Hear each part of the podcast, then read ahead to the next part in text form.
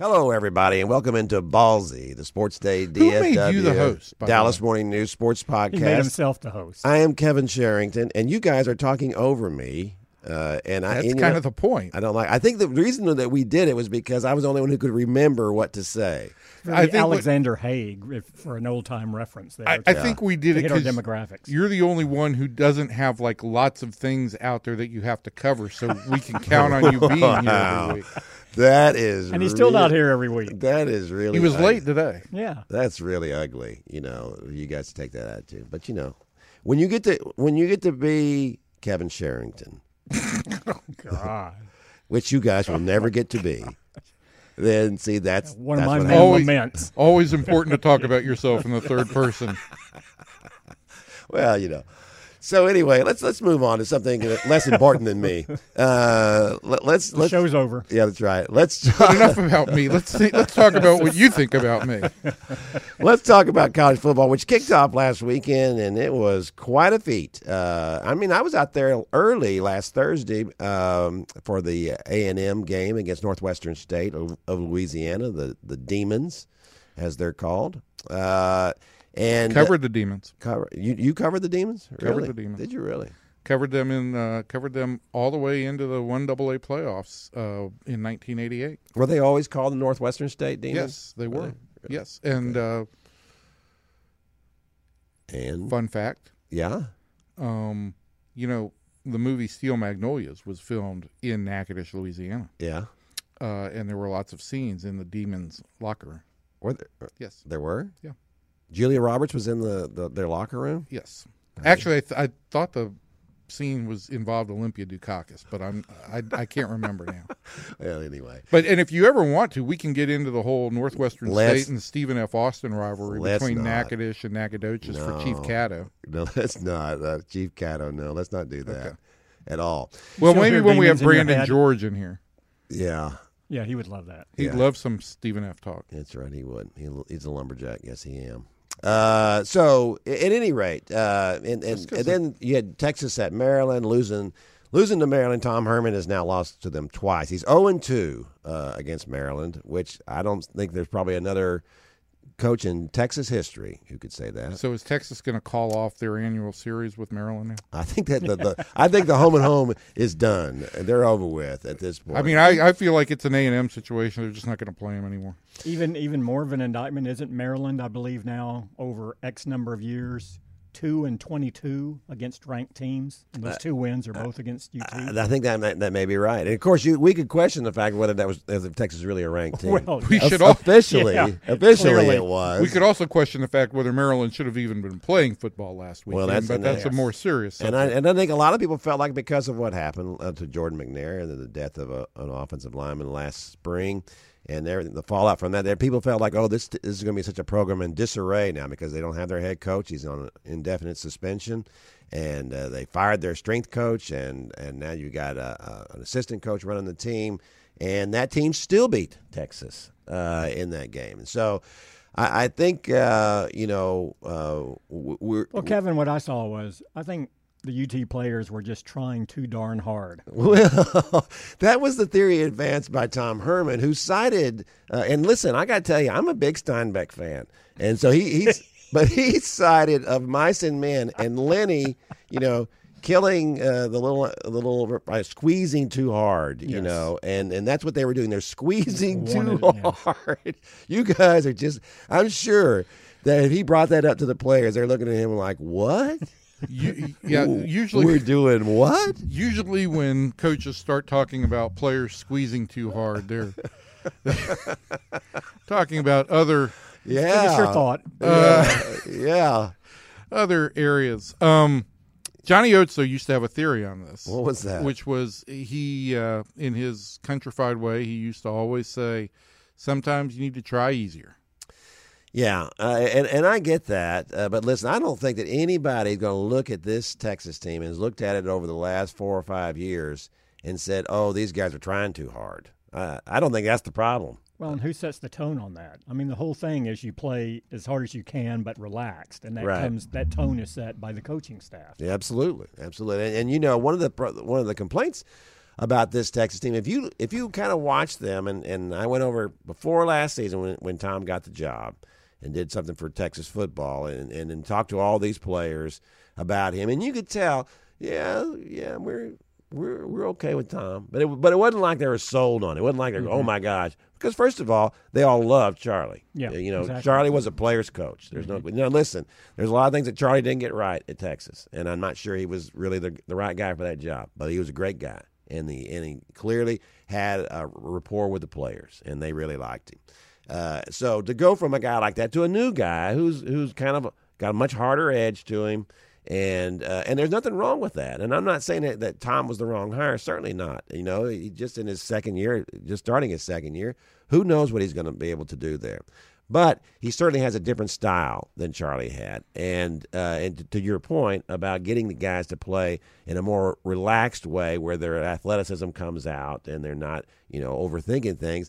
I don't think that that's one of Tom's strong points. Uh, it's just not it's just not my impression from when he was at Houston and when he was here. I think you know one of the reasons he won at Houston was he went out and got some really good players. You know, Ed Oliver is the is the best defensive tackle not only in foot in college football. He you know he he might be the best player in college football. You know, and that makes a big difference when you're playing in that league. You know, to have a player of that caliber. Yeah, how many games did they play against the Marylands of the world? Even though Maryland's a second tier Big Ten team. What? Excuse me. Well, they beat Florida State, uh, you know, in the In a Peach bowl game. in a bowl game, and that was pretty good. Yes. Uh, so they, so he can get them up, then they can play. You know, th- so there was, and that's what's you know vaulted him into the conversation. He was in, in line for. He could have had the job at LSU. He could have had the U- the, the Texas job. He could he could have had several jobs that he wanted, and and, and he may still pull all that off. It's just that what's working here? I mean, that you know, you, you you look at this offense now, and they and and Sam Ehlinger, I think, was the right choice between him and Shane Buechele. Uh, but he's still making the same mistakes at the end of games that he made last year at the end of games, and they don't have a running game uh, at all. Uh, th- their offensive line hasn't been good in years, uh, and and that's and that's just unbelievable to me. And then they they had Connor Williams last year, and now they don't even have him. Uh, their their defense has been better. It played better last year. and There's no question about that. Uh, but several really good players they had on that defense left. And you know, on the way out the door, we saw some of those guys say some things about the program, and and uh, DeShon Elliott and Connor Williams, for that matter, who seconded some of the things that DeShon Elliott said, where he felt like that they were being held up for ridicule a little bit when uh, NFL teams came in and, and, and talked about them. So you know, if you're a player on the team now, if that's what happened, and if you're on the play on the team now, are you really going to feel good about a coach who has maybe been talking smack about a guy going out the door? You know, you don't want to you don't want to hear that. Every one of these guys wants to play in the NFL. They want to think that they, their coach is talking them up. You know, so I'm not saying that that's what happened, but I'm just saying that these are things that that lend to the to a, a, a culture or at least a feeling on the team of of uneasiness uh, and a, a feeling like are we all in this really together? You know, is, is this program moving in the right direction? I just don't know that we know that yet about Texas, and we're going to find out certainly this week uh, when they play Tulsa. Well, it's two again, one game in. Even though you lose to Maryland again in a game you should not do if you're if you have any hope of showing improvement going into your second year, uh, it, it's way too early. But as this season plays out, then you have to step back, and if and if you still have no improvement this year, you have to step back and go. Does it go just beyond the coaches we're bringing in? What about the system that we have in place here? Is has our system devolved to the point where it's the issue? And so you're talking about the entire approach uh, uh, the athletic, you know, department takes. Well, I, I do think. I I mean I I do think that you know when you talk about what Kevin was was discussing with players being held up for ridicule a little bit, I, I do think that the first thing that kind of crossed my mind is the stewardship of the athletic department for the past several years, um, until you got Chris Del Conte in there. Uh, I Yeah, they went through was- a couple of different athletic directors. yeah, and and I, I just think that it was very transient, and I don't think that that set a good tone for for anything. Um, not that you know Connor Williams was ever reporting to the athletic director, but I, I do think it, it sets a tone for things, and I think their athletic department is in better shape now. but I do think that that that that probably had something has had something to do with kind of the overall message that gets that gets sent. I think probably so. You know, Chris Del Conte, first of all, who came from TCU, is a terrific athletic director, and I think they did a great job in getting him. And I, so I think they're they're they're fixed there. Uh, I think at this point. So, well, but there's a lag between hiring him No, and no, everything. no. Absolutely. It'll Right. take a while for him to get everything in that he wants. You know, one of the things that Tom has said all along, it's been kind of humorous to me, is is how far behind the times Texas facilities were. It's the University of Texas. I mean, I've been there. I've seen it. You know, he was complaining about at one point. He complained about the wallpaper uh, in uh, in one of the rooms somewhere. He said this was the same wallpaper that was here when I was here as a grad assistant. You know, it's like really, Tom, you, we care about the wallpaper. I can't I can't think of a time when another coach in, in Texas history would have cared about the wallpaper. And if you brought that up, they'd have looked at you like you're crazy. Now I realize that times are different now, and kids are influenced by different things. I don't think they're influenced by the wallpaper. I think I just I I just had a flash, a baseball flash of the kind of manager that would be concerned about wallpaper. Uh, Buck Showalter. Buck Showalter. yeah, he would have been. Well, let, let's go to the Texas schedule here. So they've got this. Wait, I want to go back to something on the Texas schedule because you said we're going to find out a lot about this team this week no, no, no. against Tulsa. No, I didn't say this week. I said I said starting this week because after Tulsa, this was first of all they got to win this game, but next week you In get precise language. That's, well. it's a columnist. Come on, it's was, something uh, uh, on top of my head. columnist- columnist I'm, I'm under medication. Okay, give me a break. So, so then we we got then we got on, on the 15th though they've got USC coming in, right? And then they've got uh, then they got TCU coming in the week after that, mhm, mhm. and then they've got the- to go to Kansas State, and then they've got Oklahoma out at the fair. So then we're so we're talking at that point after Tulsa. Let's I'm going to give them the Tulsa win, uh, but then that, then it's USC, TCU, Ta uh, Kansas State, and Oklahoma. They could lose all four of those games. Okay. If they lose all four of those games, then they've got five losses uh, already on, on the books. At that point, they're they're in full scale panic mode. If that were to happen, Well, you, you can do a plausible scenario. They're starting out what even even if you're two and four is a plausible scenario. We're Sure. three and three starting out. absolutely. Six games in, can you envision a scenario where they're above 500? I Uh, think it's going to be pretty difficult. I think it's to been really difficult. Now they had to win this Maryland Yeah, game. that, I mean that's how important this game was. Yeah, so it it, was wasn't important. just it wasn't just sending an early signal that we're different. It's like if you don't do it here, well, Tulsa's not going to get you that confidence. It's going to go to that next game, and, and they're going to have to win one of these games they're not supposed to win right. In order to. Hey, Well, the things most like the most likely of those, I would say, would be to beat Kansas State on the road. Uh, yeah, maybe, but man, they're tough. Kansas Yeah. State's tough, and, and they do a good job. They're they, they coach them up really well.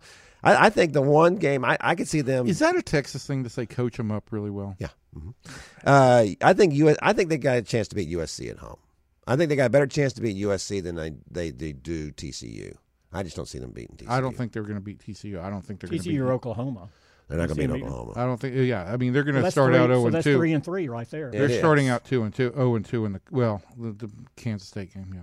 Yeah. So yeah, I think this is going to be really difficult, and that's and the problem for all this is that it's your second year. The first year was just very middling, you know, and so you're going into your second year, and you're still trying to sell this program to everybody, and you start out three and three, you know, that's not good, you know. Now and we'll pick up after that, but then you know they got after Baylor, they got to play Oklahoma State, then they got to play West Virginia, you know. I don't. I don't It's think like they're they're playing all the teams in the Big Twelve this year. Well, they are. Uh, and that's what kind of happens in this league. But you go six weeks in and you haven't built any tangible excitement. You're not going to pick it up with the remainder of this game. Well, I mean, I want to tell you, it's not going Really? to get any better. They're going to, they're going to beat Tech, uh, and and they're going to beat, uh, but I, I, you know, they're going to beat Baylor and Tech. Are they going to beat Oklahoma State? Are they going to beat West Virginia? Are they going to beat Iowa State? West And Iowa Virginia. West good. Virginia is in Austin, I believe. Correct. Uh, West Virginia is in Austin, so that's a lot better. But they, they're really good. I mean, you know, Will Grier has uh, had a was off to a great start. Uh, so you know, he's the best quarterback in the league by far. So I, I think this is going to be a very difficult year for Texas, and uh, you know, to to start off the you know your first first year was just kind of middling. I don't. I think if they, I, I was, I think I had them down for. Did I say nine wins? There's no way to get nine wins now. Uh, you know, I think right now if they were to get if, if they were to get to seven, that would be a, a major accomplishment at, at this point. Okay. Okay. Yeah. All right. Well, that, we gonna like that argument. Way to go. Okay. All right. Well, so that's that's Texas. We. I don't know. You've confused me with your scheduling, with with the fancy scheduling. Which, so we we were talking about schedule. He made his point that West Virginia was in Austin. That's all he. Oh, that's all he really the wanted to clear wanted up. to make. Let's Yes, get that. 'cause He I felt very good about I- that too. Is that game in Austin? Yes. Okay. Well, I think that's the game we're going to. Oh, okay. Gotcha. We L- Let Let's talk the uh, about family. let's talk about now. Then, of course, at A and M. Well, do you want to talk about A and M, or do you want to talk about other panic mode like Texas Tech? Well, that's a panic mode there for Panic. sure. I mean, that was that lost to Ole Miss. They got smoked by Ole Miss, A- and Smoked like a cheap brisket. and I didn't see what the attendance was on that game, but I saw some highlights. that was Uh, in Houston, right? yes, it was at Reliant. Well, it used to be Reliant Stadium. It is neutral field. Now, is now what's it called now? NRG? NRG. NRG. Yeah. Uh, there wasn't anybody in that place, and and that is Yeah. that is pitiful. That was the when I saw the the the few highlights from that. The thing that um, struck me, and again, Ole Miss Texas Tech is not quite LSU Miami, no, but I have to give Jerry credit here. He's every year getting a top flight kickoff game. You know, this was Auburn Washington was in Atlanta, I believe. I think that was the Chick Fil A kickoff. right. Um, Houston is Houston's a step behind on on this. They're just not going to get the same quality that, They- They're not going to think, but the thing Jerry is, gets in that it doesn't really matter so much the quality because you watch that in bowl games. There'd be a good bowl game, but you're just getting two teams that are not going to travel. This was a team from in the state of Texas, and where, but it's the- where were the Tech fans for it's this the game? it's the third it's it's the it's the number three team in the state of Texas. I know, but where are the Tech fans? Is what I want to know. You know, there are Tech fans in Houston. That's a that's a fairly large school. You know, they should have traveled for that game, and it was and it, and I think that's a. I tell you what, I, I don't see uh, I don't see Cliff surviving this year. I think they you know Tech has really wanted to keep him. He's a he's a you know favorite son. Uh, and I think they've given him every opportunity. And this year, with all the guys they had back on defense, and the fact that uh, that that you know David Gibbs had done a really good job as a defensive coordinator there, he kind of had this bend but don't break philosophy. We'll give up yards, but we're not going to give up touchdowns. We're going to force turnovers, and and they have been doing that, and they've been really good at it. And, and frankly, I think that's the way to go against these spread offenses is to is to try to you know, you you're you're going for for strips, you're going for for interceptions, you're you're gambling on this kind of stuff because you know that you're just constantly under bombardment with them. But that was a pitiful uh, uh, start out of the gate, and if they're not going to do any better, you know, and I'm not saying that that was a, a win. They they should have beaten Ole Miss. That's a you know that's an SEC program, and it's a pretty good one. Uh, but it certainly does not look good going forward for them. Well, and again, when your whole emphasis in the off season was we're improving on the defensive side of the ball, we don't need improvement. And yes, I, I understand they lost their quarterback early, but but you did not see the defensive improvement or any signs of it in No. that game. And and and that's the other thing that that these programs fall into, especially like Tech, where that plays offensively the way they do, and that's their identity. They'll always be talking about improving their defense, but you can only do it to a point because Right. of the way they play offense. Their defense is still going to give up a lot of points because their offense isn't on the field that much because Right. they score so quick. Well, you wear them out. You know, I really got to thinking about this uh, recently um, about you know the spread offenses, and of course, you know when we, when we say spread offense, there's they run the gamut. They run, you know, Urban Meyer's spread offense is completely different from from you know what uh, Yeah. Cliff Kingsbury does at Texas Tech. It's not even remotely the same. But when you re- when you're so heavily reliant on the pass as uh, as those teams are, and running these speed up offenses, how many times has that won a national championship? We've we've seen Oregon do it. Uh, Saw Florida do it with Tebow. Yeah, but that was not really. That's as I said. That was that was more of a run oriented because Tebow ran the ball so Right. much. You know, it was it was more run oriented than, than So you're talking pass first. yeah. I'm talking I'm talking the kind of thing. You know, of course we when we saw you know But I'd argue it's a marketing and a survival thing. It, it's it's a way to be competitive and exciting and electrify your fan base, but not necessarily competing for a national title. And there are a lot of programs in this country that, that can't even hold those. No, you're absolutely right. If you're Texas Tech, you got to do that. Yeah. I don't think there's any question about it. Yeah. But I'm saying that if you you're watching, uh, I think you're seeing more big time college programs, the ones that are going to compete for national championships, are, are going. You know, Sure. not that not that they ever really went real far that direction anyway, but they they're kind of swinging back a little Getting bit back more to to that. basics, if you will. Well, I mean- more so. Yeah, Let me ask you a question. yeah, Um, you mentioned Oregon. yeah, Outside of outside of the South, yeah. Oregon the last team to win a, a championship. With it, Just period. I mean, Florida State, well, Clemson, those were the non-SEC teams, right? yeah, Over the last decade, I mean, it's been all teams from the South that do that, that have always kind of run that SEC style, which is run the ball first, yeah, then use you know some pro style passing. Um, and I think what what Alabama and Clemson have also done is they've they've used mobile quarterbacks, but not to the extent of of a full scale spread. yeah. You can make Deshaun Watson was was terrific. Look at Clemson, and I I loved him when he was there. I thought he was tremendous, and he's become a tremendous you know NFL quarterback when he's healthy. Um, but um, uh, so that's a, a little bit different there. But but those teams, But it wasn't a spread. No. It was a it was a quarterback. It was basically an Yeah. option offense. Right, and, and so you're well when we when you say spread, you're talking about not being pass happy, uh, Right. and I, and I think that that that is the issue. So I think what what happens is those teams get those schools get the best offensive and defensive linemen. Those are the hardest thing to get, the best offensive and defensive linemen, especially defensive linemen.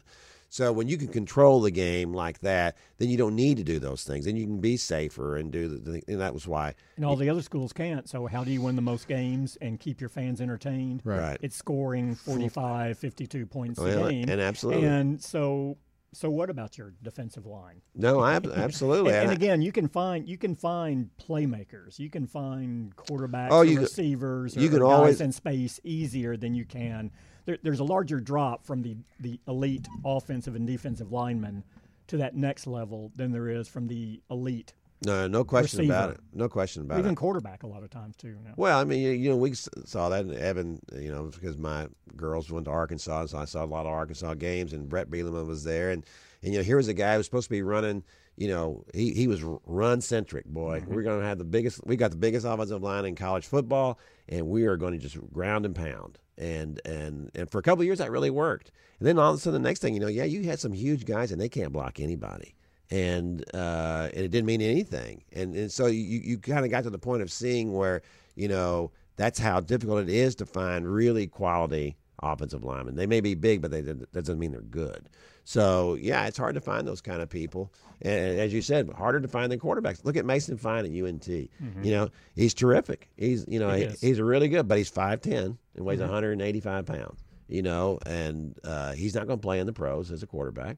And and so uh, but you can find those kind of guys uh, out there to do that, and and that's what they, they kind of hang their hats on, and and people are excited about it, and people like to see it, and I get it. I, I get why you'd want to be excited about this, and gives you the opportunity to maybe you can steal a win here and there if something goes right for you. But it's just hard to build. Um, uh, you you you can't you can't do that. uh, You know, if you're the University of Texas or you're Texas A&M, you need to be building a, a pro style offense to me, and, and of course that's what Jimbo Fisher does at A&M. He he runs a pro style, and he has a tight end, and uh, and they've got it in there. And when the tight end caught a touchdown pass the other day against Northwestern State, the fans all went crazy because that's what they wanted to see, and they had not seen under Kevin Sumlin. So that which brings us to A and M. Uh, you know, I they he started Kellen Mond in that game, which is a he of course had announced last week, early in the week, that he would do that. I was surprised. Thought he would stick with uh, with uh, Nick Starkel, who is more of a of a typical pro style quarterback. Uh, doesn't move as well as Kellen Mond does. Uh, there were a lot of theories as to so why do you do this. Uh, I think we saw in the game that Kellen's throwing the ball much better. Uh, threw it really well and some, some really nice passes. Showed some touch. He can throw. He threw on the run pretty well. Uh, he also was sacked twice in the first half uh, and was was hit several times after passes. And so it's one of those situations where you don't know is this just because the offensive line is such a lousy job because they were blitzing a little bit and picking things up, or is this because in in Jimbo Fisher's offense the quarterback is kind of required to call the blocking assignments uh, up there instead of the center?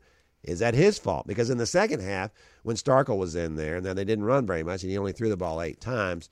Uh, but he didn't. He, he never even got touched. He wasn't even close. And when he threw the ball, he stood in the pocket. He, it was a clean pocket, and he's delivering. Now, is that because the the Northwestern State guys are all worn out and worn down because they're little guys, or is it because this guy's doing a better job? So the point about all that is that now this week they're playing Clemson, which has four defensive linemen that some people are projecting as a, a potential that they could all be first round draft picks, which would be unprecedented, I'm sure. And if they're not all first rounders, they're all going to be drafted in the first three rounds. Uh, so how how are they going to handle that kind of pressure on defense? Evan, Sounds like a challenge to me. Sounds like we'll find out a lot about them this week against Clemson, Yeah, we'll find out a lot about it. as opposed to against Tulsa. Um, listen, I you know I think that Jimbo Fisher. uh, I just applaud teams for playing these caliber games early on. Okay, yeah. they're going to find out a lot about themselves. Well, they kind of have. This, is just their.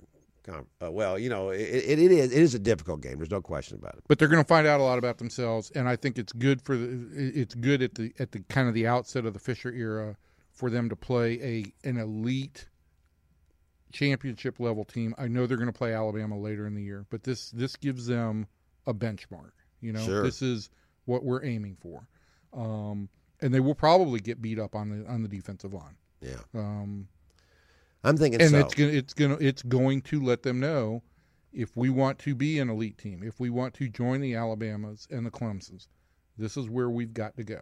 I think it's going to be a good mess. I think I think if the if if their players and their fans take it in that way that hey, this is we're we're mo- we're we're moving towards something here. This is this is the challenge.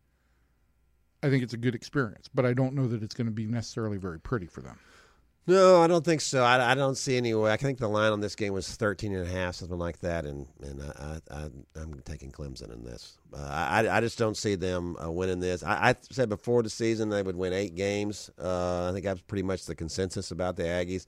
If they could win this game, you know, then the, boy, then the Fisher era is off to a roaring start. Uh, that, and that it would be, un, you know, he's had a really good recruiting season, so you, you know you, you couldn't imagine what this will do. Uh, for, this game would give you more than one win in the stand. I mean, this, Oh, you're you- absolutely the right. momentum of this would build beyond. Yeah, that's a great way to put it. It's worth more than one win. Uh, and if you lose this game, it's not going to be, you know, it's no, not a Current big line deal. is Clemson at twelve. Is it twelve? Yeah. So I, I think that you know this is a team that they uh, no one's really expecting them to win this game. Uh, so it's not a lot of pressure on any. But you just don't want to get blown out in this thing. You you don't want to you don't want to get ugly. I, I will say this. I, I think that uh, you know, uh, as I said, I had a, I had Texas initially for nine wins and and A and M for eight. I think right now that A and M has stands a much better chance of winning its eight games than uh, than Texas has of winning those nine. Uh, I, I do think there was a lot of good things to see in that uh, in that game the other day for A and M, and specifically on offense. And, and and okay, yeah, you're playing Northwestern State, but they did some good things. Uh, and as I said, Kellen Mond threw the ball well on the run, and he had a cou- and he had two or three passes dropped, uh, and one of them would have been for a touchdown, and which he threw very well. So I, it was the, the question I, that I had for it was: do you, do you start Kellen Mond because he runs better, and because against a team like Clemson, you're going to need a guy who can who can throw on the run a little bit better than than Nick Starkel does. Uh, do, you, do you feel like your offensive line is not really equipped uh, to to give your quarterback a, a nice pocket? Uh, maybe he thinks all those things. Maybe there are other factors that went into it. Uh, Do you think he's so? Do you think he's got Kellen Mond in mind as his long term quarterback?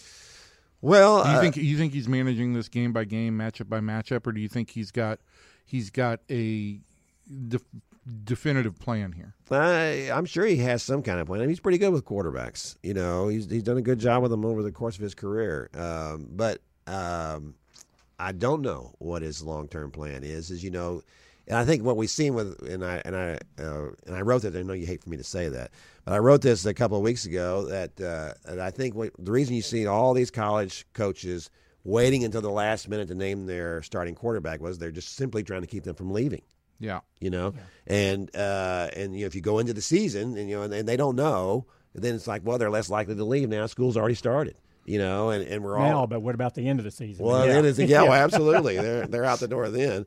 But you know, that's certainly what we saw at Alabama with you know uh, the situation there, and and now Nick Saban's so sensitive about that uh, and getting asked about that. What a shock that you'd be that someone would ask you who your starting quarterback will be. It's- I think that was the original question when when sports writing began. Was the first question was who's your starting quarterback? Uh, there there's a you know I've got issue with this. There's a reason why Nick why Nick Saban was upset by this question. why is that? It came very quickly after he had had to shake the hand of Bobby Petrino. You just you just have a problem with Bobby, I do. But but not for the right reasons. You- You're still mad at him about that Atlanta thing. He's just no. I he's as sleazy as they come. Although Urban Meyer's quickly Well, he's catching up. rising through the ranks. Yes, he is. Um, and are we going to get through this college podcast without talking about Tom Herman and strip clubs? Uh, do you want to talk about that? Uh, it's up to you. That's what the uh, that's what the, the the Ohio State people were more than happy to uh, confirm. Uh, I think the Columbus Dispatch had asked, "Hey, do y'all are y'all going to say who that other coach was that was with Zach Smith?" Yes, that was Tom Herman. Tom put it on his credit card. Yeah. So uh, yeah. So I think that I think there's some lingering animosity there at, at Ohio State with Tom, and I think they they don't believe that uh, that Tom and his wife Michelle were not involved in the whole Zach and Courtney Smith issue because there was clearly correspondence between them about everything. I, I still I still don't believe. Has somebody taken the Twitter away from Zach Smith this week? I don't know. Is he not tweeting tweeting anymore? Well, he was tweeting last week. After that initial burst, it Yeah. was, uh, I have not seen anything. Uh, he got into it with Brenda Tracy too. Oh, did he? Did he really? That's Yeah. unfortunate. Yeah, And then Brenda Tracy, who's the uh, advocate for for- victim advocate. for women Yes. and uh, has gone around and sp- uh, spoken to a lot of programs, and, and including in this state. Basically said, uh, I believe you know Brenda had he had started to go kind of wacko, and uh, Brenda had stepped in and said, you know, I, this is unacceptable the way you know you're you're shaming a a, a, a victim here. Yeah. And he said, "Well, I was always a big supporter of yours, but basically now I hate But not you." now. Yeah, Yeah. now that you Yeah, come you're just like me. all the others. I, Yeah, that's right. so I yeah I Gosh. I hope somebody took his Twitter account away. Um, Well, I will say this in an Ohio State situation. I do think there is a lot of stuff that we we still don't really know for sure. And uh, I think what we know for sure is that that uh, Zach Smith's a pretty sleazy guy. Uh, and so that's how that came up about, which I thought was a great quote from Tom Herman when he was asked about this. And said, That was four and a half years ago. My wife knew all about it, had no problem with it. You know, said, Oh, okay. Well, if your wife was cool with it, then we're okay. Uh, I, as I, I think it, at least we know he reports to a higher authority. Uh, but that, you you know, it's it's funny to me that there used to be a time, certainly in this state, when all anybody was concerned about was NCAA infractions, right? You know, and the in the NCAA, uh, you know, Snoops are, are hanging around here. They're all around all the time, and they're, everybody's turning each other in. It was just I covered colleges back then in the '80s, and and you know, people were you were just running from one school to the next, and it was and as finally I called Bum Bright one day and and uh, to ask him about something, and and Bum had good friend with with uh, the governor Bill Clements had been his campaign treasurer, and he and Bum just told me he said uh, uh, Bill Clements told me that basically because everybody turned in SMU, which everybody did, that SMU's turning in everybody else. There's a hit list. And, uh, and and so that's what happened, uh, and, and everybody was turning in everybody else. But nobody was was ever talking about is is this guy in strip clubs uh, at night? Is this guy tolerating uh, you know uh, abusers on his staff? Those were never questions that came up. And and you know I I know stories about coaches and things that they have done in this state that if they had ever gotten out would in today's climate gotten them fired. right. Uh, and uh, and I think that people just don't know that. You know, people are used to, as I used to say about when I covered Bill Yeoman. You know, Bill Yeoman was very big with the FCA and and uh, very much uh, you know on camera. He'd always say things like "Golly gee, Ned." We'd actually say that. Uh, and then cameras would go off, and if I had written something he really didn't like, it was like standing in front of a drill instructor. I mean, it was like, wow, he would just lay me out. And I just don't think that people understood that, no, this is what they're like. Not that there was anything wrong with that. I'm just saying that people had this perception that these guys are like they are on TV when you see them. Right. You know, and and they're not like that. And they don't understand that coaches are so used to lying about things that they to them it just doesn't mean anything. It's just like I'm just trying to protect my program. So I'm just going to lie, you know. And you know, like the famous quote from Justify any lie because it's about protecting the program. Protecting Oh. the program comes above. above all else. I'm right. protecting my kids. I'm protect, you know, like you know the famous quote from Bum Phillips when uh, there was a trade between the the the, the Oilers in, and Oakland, and Dan Pastorini was traded for Ken Stabler, and and he had denied this it was going to happen, denied, denied, denied, right up to the last minute when it finally happened. And his quote was, "If I'm gonna, if it comes down to lying to you guys or making a trade, I'm going to lie to you guys." You know, and that and that's kind of the way coaches are. Well, it's as John Hart once said to me, you know, if it will protect the integrity of the trade, I'll lie to you. And I was like, okay, good. So now we know that I can't ever trust you. Right. And and not that and I want to make clear now, this is not the same thing as lying about did you know about Zach Smith? No, Smith? much Correct. different level. Yeah, You know, it's a much different level, different thing. But I think that that coaches, I got to tell you, sixty percent of the coaches out there, I think would have done the same thing. Oh, yeah. And and, and and see what gets me about that is, is that how many how many coaches do you think could have done what Zach Smith was doing for Ohio State? You have Who the could bring reason to he the was table? able to do it was because he was. My understanding is because he was such a good recruiter. well, he's That supposed to be a really good recruiter. That was why you have to have you have to have a skill set that sets you apart that allows that behavior to be overlooked. Yeah, and that was the whole Tom Herman But thing. but again, but again, that's a management issue that you're purposely looking the other way because you know, you know, again, you always have to apply the standard. Okay, if this guy wasn't as good at what he's doing, would he still be here? Right. If the answer is no, then you better really look at why is it yes now, Right. And, and is this going to fly once all of this gets out?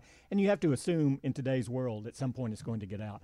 But again, I find this fascinating because this is we're, we're saying all this and we're talking about you know where we're just talking about you have to have if you're really good at what you do people will ignore some of the unsavory aspects Right. of your behavior to keep you employed if it's a peripheral issue that doesn't go directly into the product mark cuban took a different approach in protecting a guy who was a dot com Right. writer and and it exposed so I, I- I guess what I'm saying is once you get into making these trade-offs, I don't know that you can even distinguish them anymore, and, and it becomes a part of your culture. Right. Yes, I- I, I think culture is the operative word here. Is that that you have established a culture, and that was, of course, that was, goes back to when you're talking about Zach Smith's recruiting. The, the whole Tom Herman part of this was that supposedly because Zach Smith was getting he was recruiting in Texas, got this receiver that uh, that Texas really wanted. Uh, and it, it, when I understood later on is that well, this kid was from Columbus, Ohio. He was actually going back home to go to Ohio State. Not as big a deal to everybody as, as it seemed here at the time. Uh, but then you, you also heard you know reports that Zach Smith was you know not doing a good job the last couple of years. wasn't coming, wasn't showing up for things. I think uh, you're right. I think probably it all came down just to recruiting. Probably pretty much basically that, and the fact that he was Earle Bruce's grandson, and Urban Meyer owed a, a debt to Earle Bruce. So, uh, but I will say this: that's the thing for me with coaches. There's a there's a thousand guys out there you could hire, a thousand guys you could hire for any one of these jobs, and probably uh, most of them are going to do a good job. And if they're really that much better than somebody else, there's a reason. You know, you just can't tell me that this guy's such a much better recruiter than this guy, and it's just because he's got such a much better personality. You know, I, I believe there's some there's some corners being shaved when when we're talking about that kind of difference. Um, can we get to the Cowboys? Yeah, we need to. Yeah. So we're just saying that we're just quitting now. Yeah. All right. So you, you, you want to? We're going to go around the horn here. Who uh, do we think Texas is going to beat Tulsa this week? I, I do. Uh, yeah, I Yes. think I think we'll find out a lot about them, but yeah, they'll they'll beat Tulsa. Uh, you know, one thing gets said. You I- know, eye and- rolls don't translate into the podcast world. Ever. Yeah, just to let you know. and Uh, then, it's uh, it's for the video cast. and A and M against Clemson. Uh, Clemson. Clemson, Yeah, I'm, I'm, I'm saying the same thing on that one. Got any other games you want us to pick for you? local power, North Texas. North Texas. Who's, who's North Texas guy? That's the I alma forgot. mater. You forgot. a proud UNT alum. I'm still Uh, this week still is uh, this week we have SMU. Friday night, TCU SMU in the battle of the of the skillet. I'm, I'm uh, I gotta say that they're gonna clang. That is that not in skill- question. They're, they're gonna clang that skillet on top of SMU. Now I will say this: SMU over the years has really you know, they get up for that game, but boy, they just look so poor against uh, against UNT. Uh, UCLA Oklahoma. You know, I picked UCLA to cover that game, uh, and we'll we'll see how. Oh, now do. we're getting now it's just betting information. Who's going to win People the game? I like that stuff. Who's going to win the game? Oh, I said Oklahoma. I said that. I just picked them to cover. Oklahoma is a thirty point favorite against UCLA. Yeah, that's a lot. All right, well that's about all I got. That's, did, did, did we see Kyler Murray's uh, little run the other day in that game? Very Johnny Manziel esque. Uh, unbelievable. He was just all over the field. That's what he does. He can do that really well. Now, uh, you know, I've, I've had people say that, oh, they, they don't think there'd be that much of a drop off between him and Baker Mayfield. And I think that's crazy. Baker Mayfield was maybe the most accurate quarterback in college football last year. Uh, and that is not what That is Kyler not Murray Kyler. Murray's game. No, that is not. But he does bring a different skill set, and if uh, Lincoln Riley can maximize that uh, and tweak everything, is and he's a really good coach, and I think a really good coach does that. Uh, so we'll see. Uh, we'll see how they do. There anything else you want to digress to before we say goodbye? No. No? Bye. Goodbye, everybody.